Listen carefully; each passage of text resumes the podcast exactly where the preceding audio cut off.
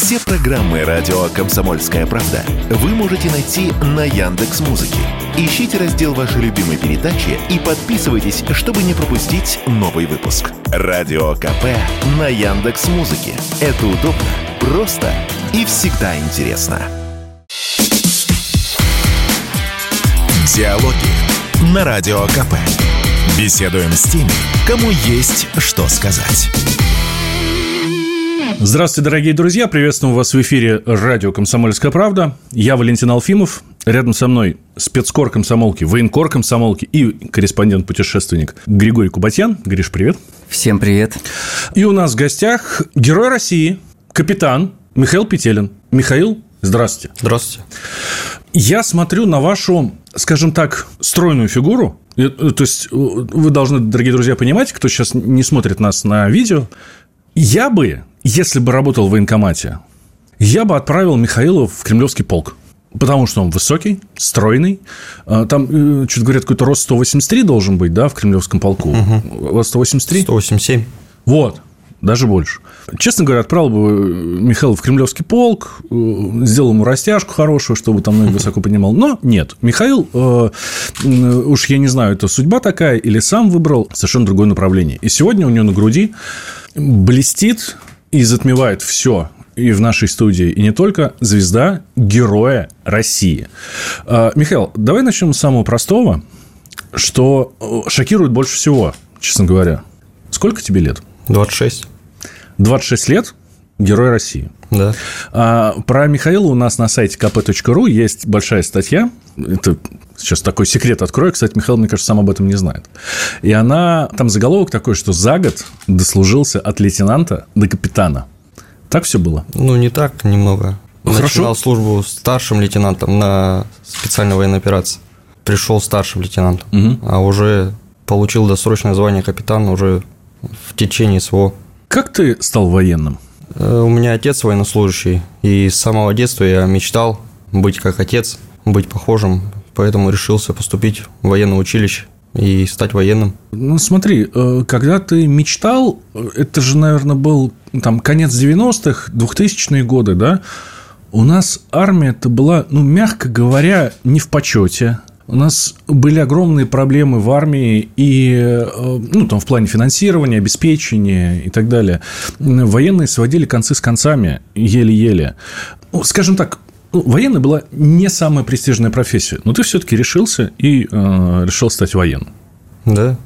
Ну, я смотрел просто на отца, это выглядело не то, что престижно. Я гордился им, то, что мой отец военный, мой отец защитник, и вдохновляло это.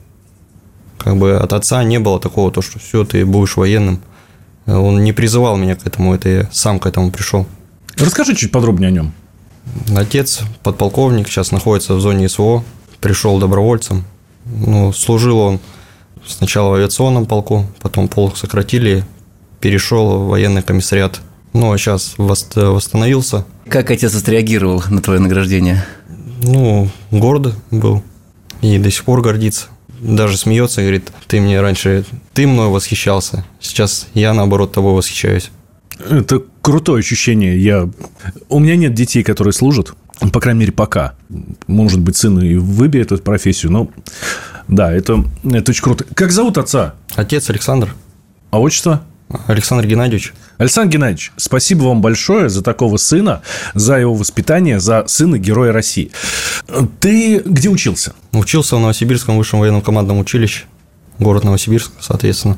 А в каком году закончил? В 19-м. И что дальше? Куда тебя распределили? Распределили служить командиром взвода снайперов. Угу. Ну, и оттуда началась моя карьера. В 19-м году ты закончил учиться, прошло...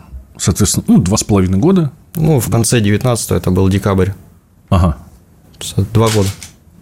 Прошло 2 года, и тебя отправляют в зону специальной военной операции. Изначально на учение отправляют. То есть, подготовка, плановые учения. Ну, и, соответственно, оттуда уже был приказ выдвинуться по маршруту, что мы, естественно, и сделали, и все. Далее мы узнали о начале специальной военной операции. Про эти учения ходит очень много разговоров, что подразделения Минобороны России направлялись уже изначально зная, чем, ну, что значит, будет специальная военная операция, что они зайдут на Украину и так далее. Вы знали, что вы в результате окажетесь на Украине? Нет, такого не было. У нас это было планово и периодично. То есть, до этого мы в прошлом году ездили на учения, в течение года ездили на учения на одну и ту же местность. То есть, это все было планово, никто даже не задумывался, что начнется специальная военная операция. Все шло, как оно шло, и все. А когда узнали, что вот она началась, как отреагировали во взводе? В большей части, наверное, никто не понимал, что происходит. Просто выполняли приказы, выполняли задачи. Наше дело малое. Все поддерживали больше, все понимали, для чего мы там. Боевой дух был на высоте, ребят. Все готовы были идти только вперед и вперед. А ты, Михаил, еще Герой России. Плюс у тебя на груди огромное количество других медалей, половину из которых я даже не представляю, что, ну, что это за медали. Да? Вот, медаль за отвагу, 2 ордена мужества и, соответственно, золотая звезда Героя России. За что они у тебя? Медаль за отвагу. За что? Медаль за отвагу – это вручили после крайнего ранения, действовали на Краснолиманском направлении, мое подразделение наступало, ну и так получилось, что немножечко подранило, ну и оценили действия, медали за отвагу. Мужики, они же ордена мужества. Первый орден мужества у меня был за... То же самое Краснолиманское направление, это за само наступление, за освобождение Красного Лимана. То есть действовали слаженно и без потерь. В моем подразделении не было ни одной потери при наступлении на Красный Лиман.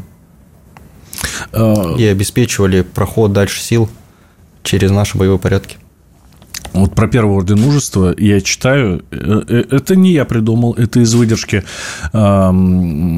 из наградного листа Министерства обороны. Продвигаясь вглубь обороны вместе со своим взводом, лейтенант Михаил Петелин, на тот момент старший лейтенант Михаил Петелин, обнаружил опорный пункт украинских националистов, оценив силы противника, принял решение дать бой врагу. Противник открыл огонь по нашим позициям из автоматов и крупнокалиберных пулеметов. Подвергаясь обстрелу, Михаил лично вел огонь из автомата, подавил огневую точку с крупнокалиберным пулеметом и уничтожил не менее 7 националистов. Как это было? То есть, я вот это вижу, и у меня картинка как из супер какого-то боевика. Ну, то есть, я представляю тебя как Рэмбо. Ну, простите меня, что я с американцем сравниваю, но все-таки, да? Ну, как это вообще возможно, да, с автоматом против крупнокалиберного пулемета идти? Ну, это... Просто обнаружили опорный пункт противника, скрытно выдвинулись и дали бой противнику. Это была просто слаженная работа подразделения. Просто ребята очень сильно друг за друга болели, переживали и поддерживали, даже если это противник находился не в их секторе обстрела. То есть переносили огонь, достаточно было крика, ну, крикнуть: братан, там, помоги, и все. То есть, это просто слаженная работа подразделения была. Ну, я все равно не понимаю. 3 пулемета крупнокалиберных, 2 расчета ПТУР «Джавелин» и более 20 националистов уничтоженных. Я так понимаю, что ну вы просто со стрелковым оружием, то есть с автоматами, да? Нет, почему? Гранатомет с собой. Это, ну, штатное вооружение, с пулемета и автоматы, гранатомет. После этой атаки про вас не ходили слухи, что вы какие-то там силы специальных операций? Да не знаю. Украинцы там ничего такого не говорили? Нет, не знаю. Ну, перехватов ничего такого не говорили. Звезда Героя за что? За что-то конкретное или по, ну, скажем так, за заслуги? Ну, за... Когда вручают, не говорят, за что вручили. Угу. Командование решило, что достоин такой награды. Это было, думаю, в совокупности всех наступлений. Это большую часть специальной военной операции находился только в штурмовых подразделениях. В наступательных действиях участвовал большинство. Слушай, ну штурмовые подразделения, это же, ну, я не могу сказать, что самые сложные, самые тяжелые, просто чтобы других не обидеть. Прекрасно понимаем, что там легкой работы нет. Ну, это, наверное, одна из самых опасных работ, одни из самых опасных задач в зоне спецоперации. Да, я считаю, что в зоне СВО нету безопасной должности. Либо это штурмовое подразделение, подразделение обеспечения, разведподразделение. В любом случае, ну, я считаю, что это все судьба больше. Что, ну, суждено тебе быть раненым или погибнуть в бою. Ты можешь и в тыловом районе также погибнуть или быть раненым от дальнобойного вооружения. Также и в штурмовых действиях. Просто в штурмовых действиях это больше процент вероятности возрастает. Ну, а так это, как вы правильно сказали, то, что каждая должность, это каждый военнослужащий в зоне СВО, каждый герой, каждый по-своему вносит вклад в нашу дальнейшую победу. Небольшой перерыв, сразу после продолжим. У нас в гостях герой России, капитан Михаил Петелин, я Валентин Алфимов, рядом со мной Григорий Кубатьян. Говорим о специальной военной операции. Диалоги на Радио КП. Беседуем с теми, кому есть что сказать. Как я и обещал, мы возвращаемся сразу после небольшого перерыва. Я Валентин Алфимов, рядом со мной Григорий Кубатьян. У нас в гостях капитан Михаил Петелин, герой России. Говорим о его подвиге, о том, как проходит специальная военная операция и какие задачи Михаил и его подразделения выполняют. И еще один из эпизодов, который, наверное, это как раз второй орден мужества за это.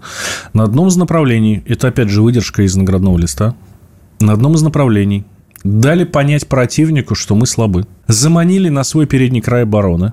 И когда техника противника подорвалась, он решил, ну, опять же, противник решил зайти с правого фланга, но попал в ловушку. Были уничтожены 4 машины американского производства «Брэдли» и подбит вражеский танк. Это что за спецоперация?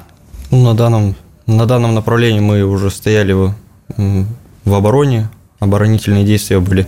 Причем это было только начало оборонительных действий, там буквально мы 10 дней на этих позициях находились, только переместились. И по радиостанции прозвучал доклад от моего взвода, то что слышу гул техники. А так как подразделение было более-менее молодой, но командиры были опытные уже.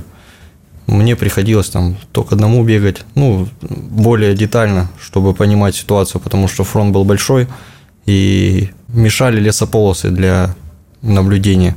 И действительно, на левом фланге подбили танк, в бинокль наблюдали, что командир танка, ну, на месте командира танка едет 200-й военнослужащий, который, ну, до осколками, наверное, посеченный был, и танк очень так тяжело ехал, дымился. Ну и рядом была подбита одна «Брэдли». А далее уже с правого фланга уже начали наращивать усилия, уже начали приходить доклады от второго взвода у меня, то, что в нашем направлении прорыв «Брэдли». Ну, запустили их, «Брэдли» подорвались на минах, но военнослужащие ВСУ действовали, наверное, так сказать, на характере, пытались все равно продавить нас, но в итоге были части, из которых, как вы говорите, проявили жест доброй воли, сдались в плен, 4 военнослужащих, один из них был офицер, но остальные пали смертью храбрых. Один из них был командир батальона, это вот долго думали, почему в цепи командира роты ехал командир батальона на БМП, на передовых машинах, нам, наверное, не понять. Ну, то есть, так и не поняли, и пленные так ничего не рассказали, да? Ну, пленных у нас, мы сильно не разговариваем с пленными, мы передаем в соответствующие органы, которые принимают первичный опрос делают. Мы только оказали первую помощь и эвакуировали.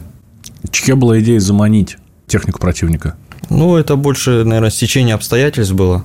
Мы знали, что у нас там усиленные противотанковые минные поля, и неэффективно было их сдалека стрелять по ним, потому что могли, наверное, а не просто отступить, и мы поразили бы меньшее количество пехоты и техники противника, а заманив их, уничтожено приличное количество техники и военнослужащих.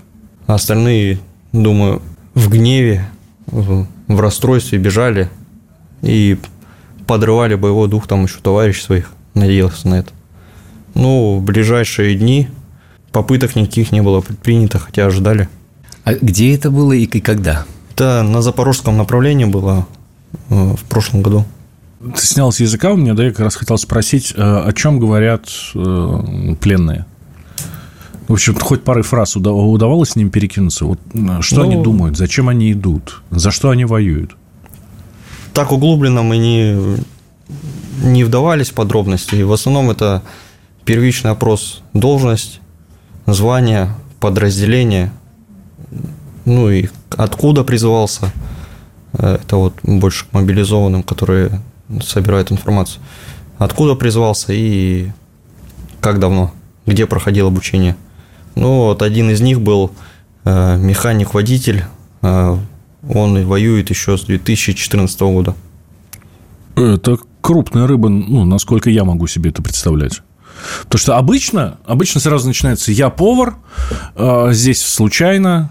Да, ну, все там повара, санитары, да, ну, потому что... Водители.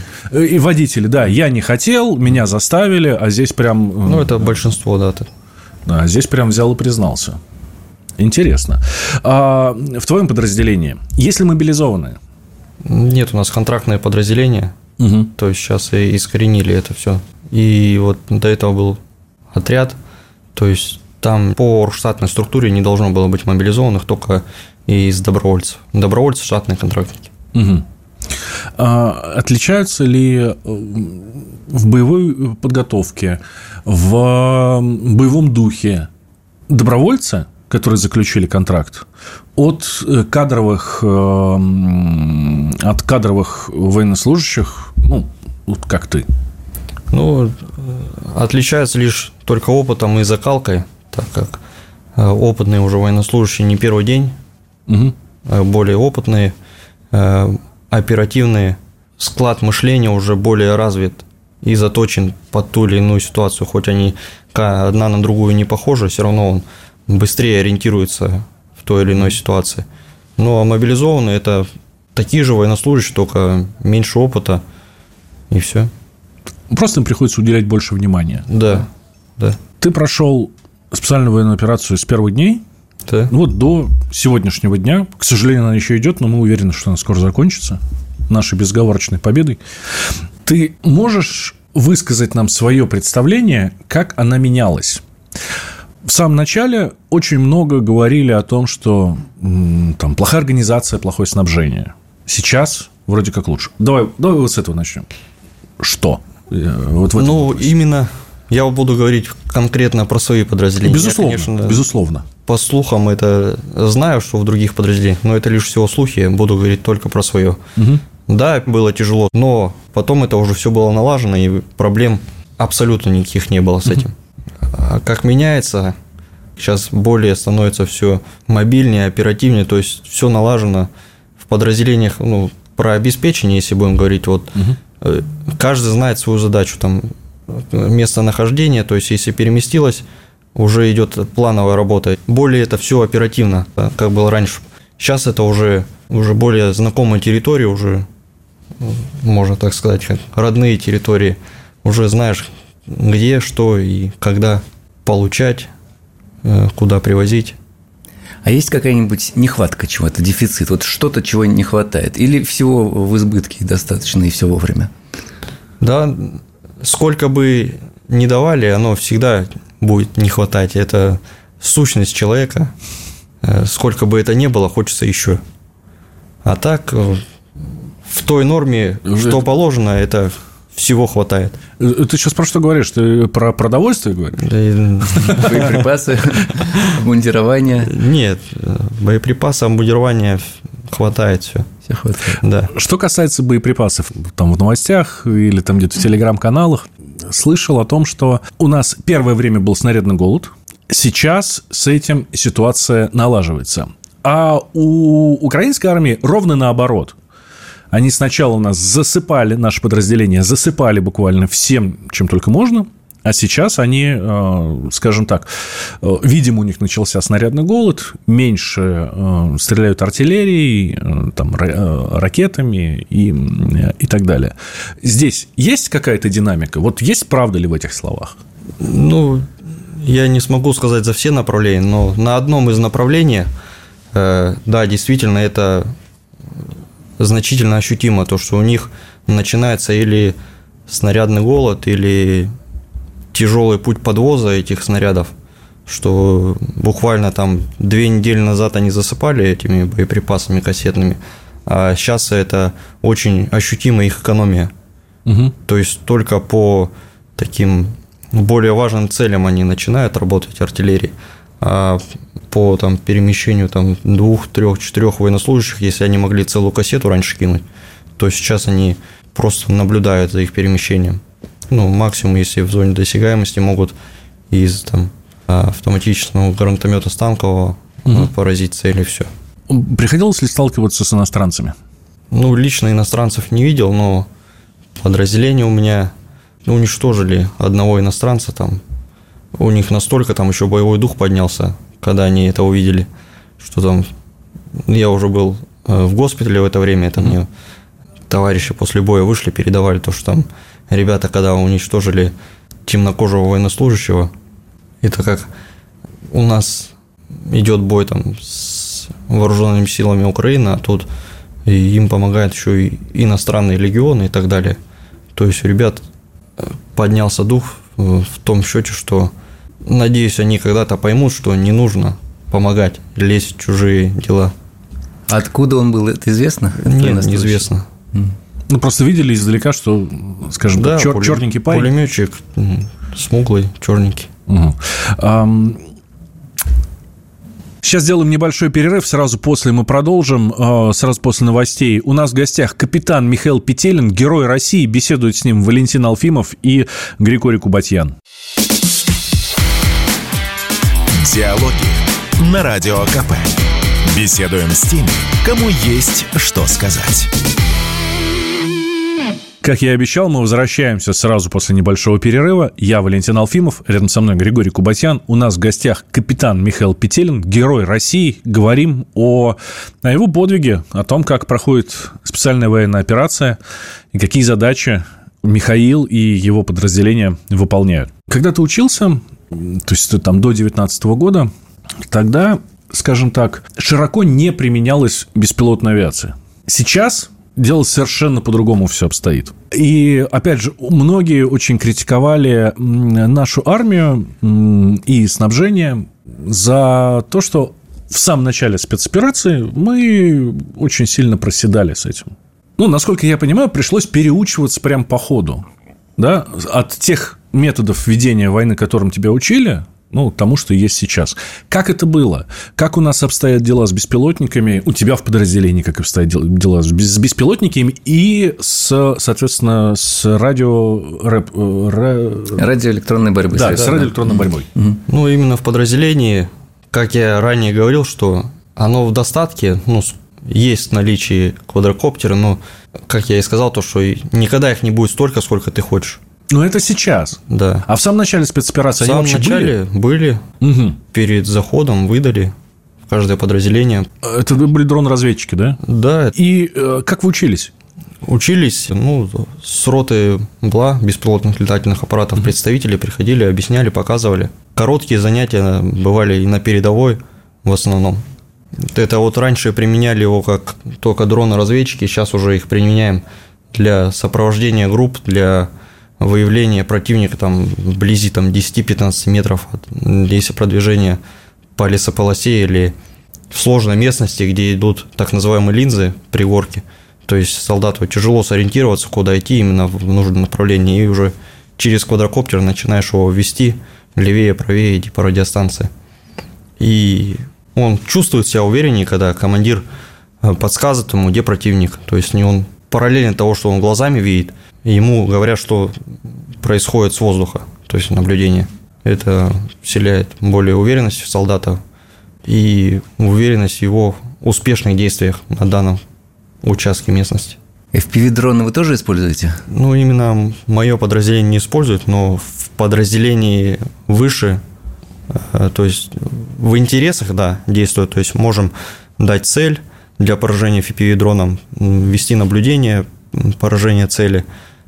Если вы заметили цель на дистанции, что вы сейчас чаще делаете? Вы вызываете артиллерию или помощь операторов дронов? Ну, сейчас еще это более налаживается. Сейчас больше мы работаем артиллерием, а вот такие вот, которые поражения там блиндажа, где требуется такой узкий специалист, где тяжело скорректировать артиллерию, именно чтобы попал точно, уже просим FPV-дрона применения. А насколько сейчас хорошо работает координация между вот разными подразделениями? Потому что вначале были нарекания, что вот пока там запросил, пока ответили, пока, значит, что-то там уточняли, уже и противник ушел. Вот как это сейчас? Насколько оперативно сейчас и быстро все происходит? В бригаде, в полках, там, в других не буду говорить, вот в нашем.